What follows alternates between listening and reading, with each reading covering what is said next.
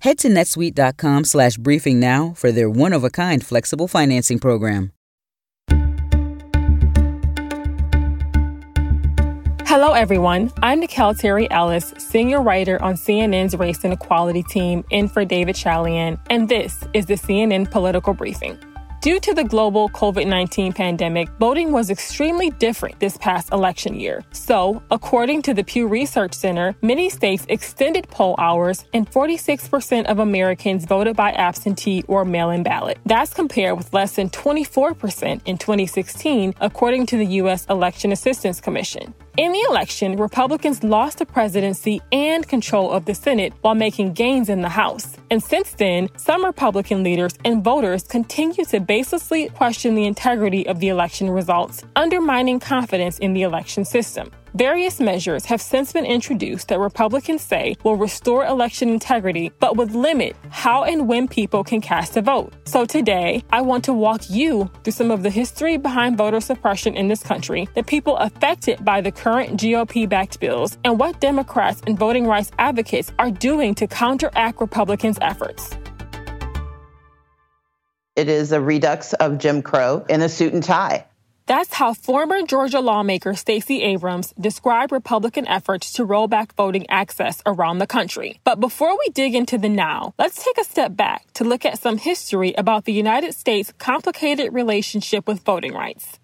State and local Jim Crow laws after the Civil War legalized racial segregation. Then the 14th Amendment, ratified in 1868, gave black people equal protection under the laws. And then 19 months later, when the 15th Amendment was ratified, it specified that states were prohibited from disenfranchising voters on account of race, color, or previous condition of servitude.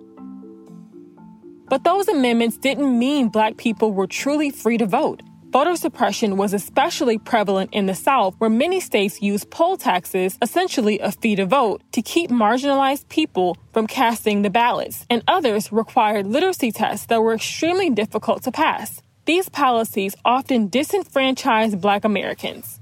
In 1920, women nationwide were granted the right to vote, and even then, Black women were effectively excluded.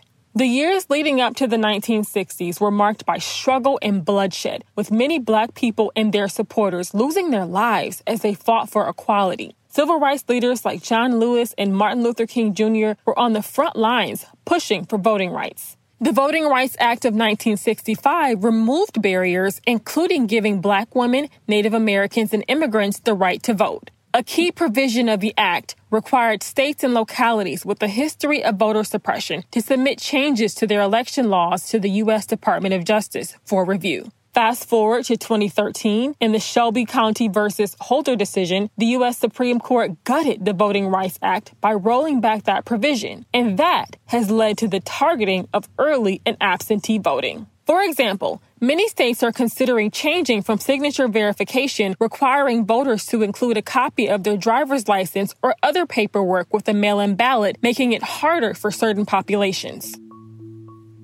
As of February, state legislatures in 43 states had introduced more than 250 bills with restrictive voting provisions, according to a tally from the Brennan Center for Justice. This wave of restrictive legislation comes as we mark the anniversary of the March for Voting Rights in Selma, Alabama this month. President Joe Biden issued a message earlier this month to lawmakers on both sides of the issue on the anniversary of Bloody Sunday, the day when peaceful voting rights supporters were attacked on the Edmund Pettus Bridge by state and local law enforcement. Let's remember all those who came before us as a bridge to our history so we don't forget its pain, and as a bridge to our future, so we never lose hope. Biden also marked the day by signing an executive order expanding voting access and urged members of the Senate to do their part to protect the voting rights of all Americans.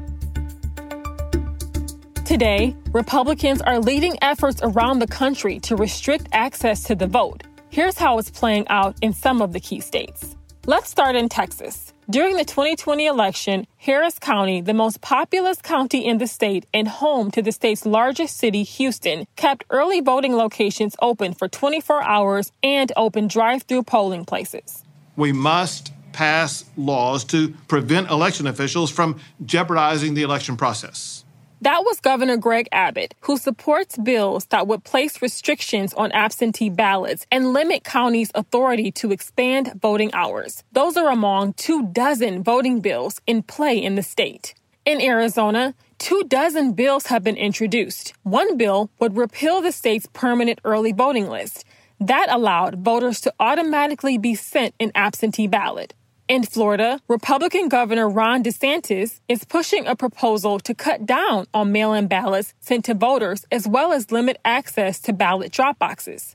But I want to talk about one state in particular Georgia. It has become ground zero for the voting rights debate after claims of voter suppression during the 2020 presidential election, a state with a long history of voter suppression. Its Senate passed an election bill on March 8th that would repeal no excuse absentee voting. And a key committee in the Georgia legislature made a surprise move and began work on a massive new voting bill that would give the state broad powers over local election officials, set limits on weekend early voting, and add voter ID requirements for absentee ballots. Voting rights advocates in Georgia worked to get more disenfranchised voters to the polls in 2020, but these proposed restrictions would put added pressure on marginalized groups. We spoke to Stephen Wilson, a voter in Atlanta and he explained what challenges voters in his state faced.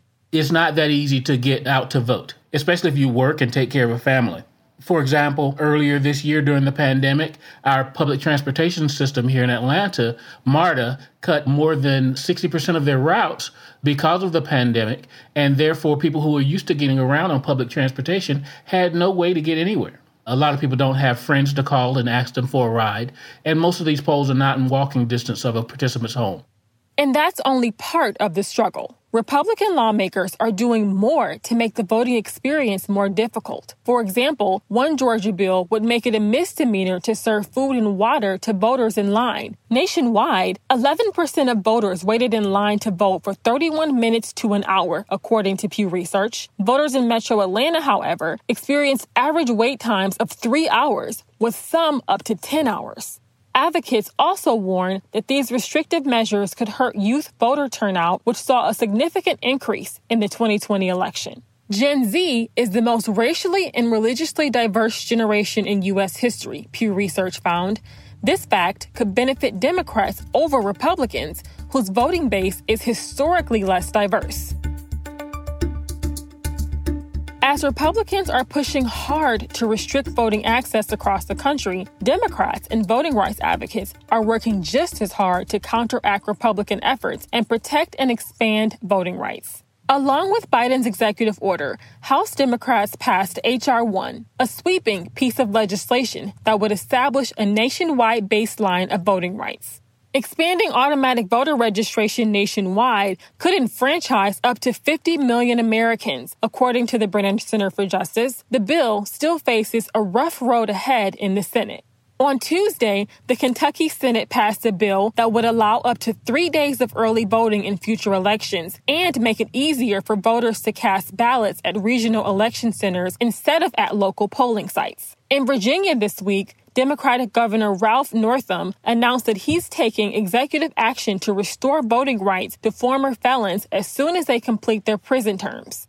Even athletes have joined the fight. Through his political organization, More Than a Vote, LeBron James, along with other black athletes and artists, have launched a campaign protesting the wave of restrictive voter legislation. The fight for equitable voting rights isn't going away and the outcomes of these bills on both sides of the aisle will undoubtedly play a key role in how upcoming elections are conducted. Well, that's it for today's special edition of the CNN Political Briefing. Thanks so much for listening. And please take a moment and be sure to follow us wherever you get your podcasts. CNN Political Briefing is a production of CNN Audio. Megan Marcus is our executive producer, and Haley Thomas is our senior producer. Raj Makhija is our senior production manager. Our episodes are produced by Will Cadigan, Emmanuel Johnson, Mimi Mutessa, David Toledo, and engineered by Francisco Monroy. I'm Nicquel Terry Ellis. David Chalian will be back on Monday. Over 37,000 companies have already made the move to NetSuite. Backed by popular demand, NetSuite has extended its one-of-a-kind flexible financing program for a few more weeks. Head to netsuite.com/briefing. netsuite.com/briefing.